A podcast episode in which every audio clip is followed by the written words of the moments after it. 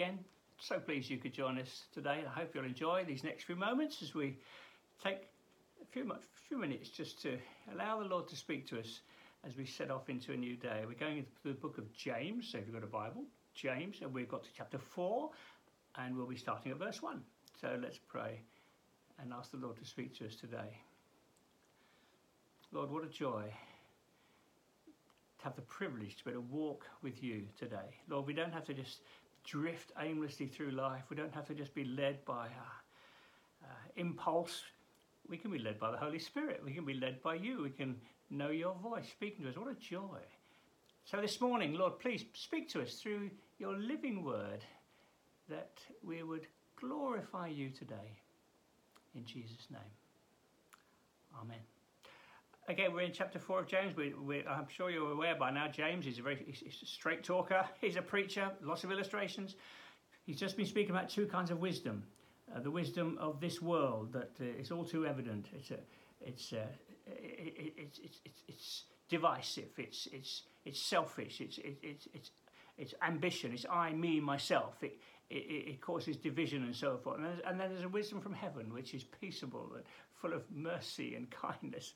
And he's saying, take your choice. Which one do you want to be? Which, which, which, which wisdom do you want to be the source of your life, affecting your the way you speak, the way you live? It's fairly obvious, really, but he's.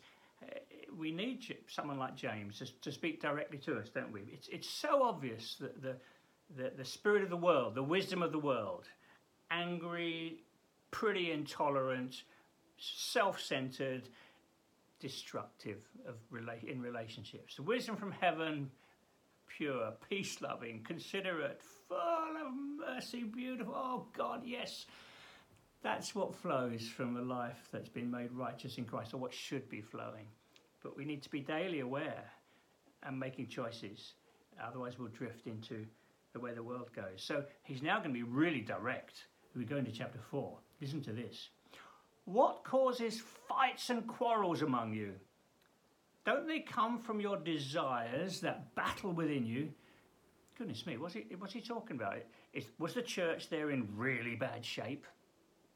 I don't, well, no, I think he's, he's using strong language to wake us up. And uh, as I read those verses, uh, I want you to think about your relationships in the home with others around you, as well as in the church family. What causes fights and quarrels among you? Don't they come from your desires that battle within you? Have you got any fights, quarrels, unrest, angst going on in you? Oh, be careful, be careful, be careful. Let James, let the Lord speak to you through James you desire but you don't have. You're not getting your own way somewhere. So you kill. Really? Isn't he being a bit extreme? Well, no, I think he's using extreme language to, to really make a point. Jesus, you know, think Sermon on the Mount, you know, that, that what we think and say about one another, it, you know, Jesus made the point that it, but, you know, uh, the commandments say don't kill, but I say unto you, if you speak harshly about a brother or whatever, you're guilty of the same thing. So he's being really blunt. Dear friends, there's so many there's so many broken relationships around, even dare I say amongst Christians. It's, marriages that, that are that, that, that are broken. Um, oh, please, let's be hearing these words and not going the way of the culture around us. What causes fights and quarrels among you? Don't they come from your desires battling within you? Don't blame the other person all the time. You desire, but you have not so you kill. You covet, you want, you, so, you know, you, you, my rights, I deserve it. You, you covet, but you can't get what you want. So you quarrel and fight. Oh, God, forgive God, deliver us. Oh, do let the Holy Spirit speak to you. Any broken relationships? Oh, let, let, let, please be hearing this. And it's going to, because it'll affect your prayer life. If, if, if, if if that's going on, if there's if there's battles within you, desiring, th- you know, you're, you're being driven by your own selfish ambitions and coveting, wanting this, that, and the other, you don't have because you don't ask God. You see, there's the key to it all. that, that we, we, we, we, we bring our, our, our requests to the Lord. We submit them to the Lord. We put them under His Lordship. It's not just what I want. Lord, I come to you. Lord, I want your will in my life. I, I want your way in my life. I want to I, I want to please you in my life. Okay? You don't have because you don't ask God. You're, you're, you're full of selfish, you're just full of your own uh, selfish desires. When you ask, you don't receive because you ask with the wrong motives. That's pretty blunt, isn't it? And that, that can be true at times, can't it? Oh God, I really want this, I really want that. We're just being worldly with a spiritual guise.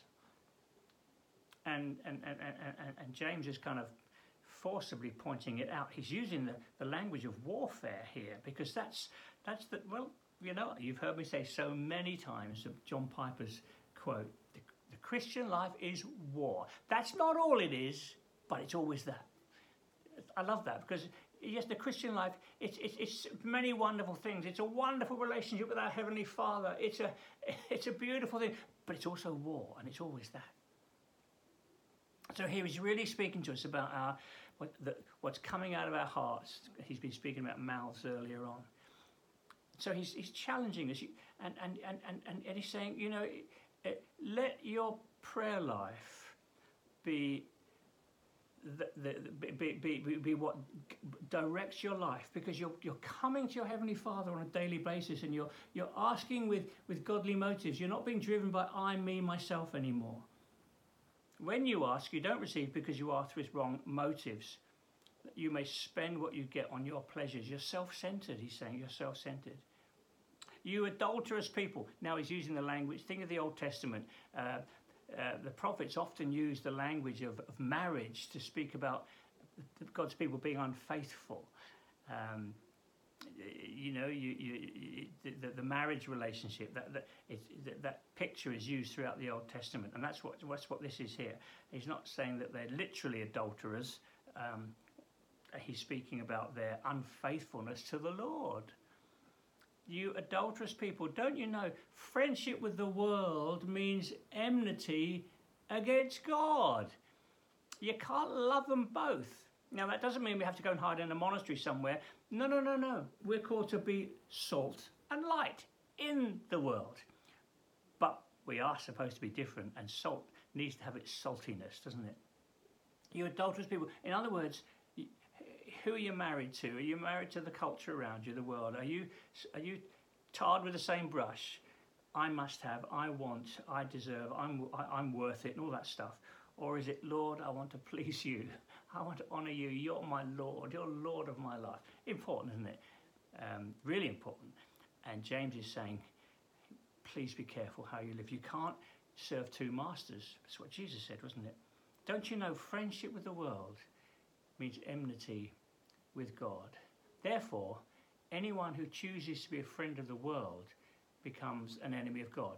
A friend of the world, it doesn't mean that, it means that we're, we're, we're, we're, we're taking on the values of the world around us. All those things we spoke about earlier on, uh, those, you know, uh, bitterness, envy, selfish ambition, boasting, and all the rest of that. That's that. Oh no, no, no! Don't go there. That's that's the stuff of the world, and and you belong to Christ now. You you belong to the Lord, and uh, friendship with the world is enmity against God.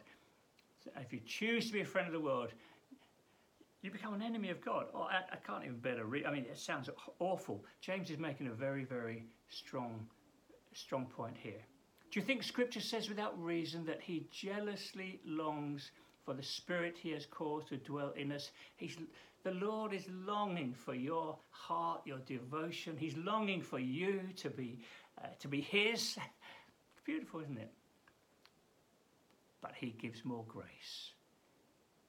Isn't that lovely? That's why the scripture says, we saw this verse in, in Peter, didn't we?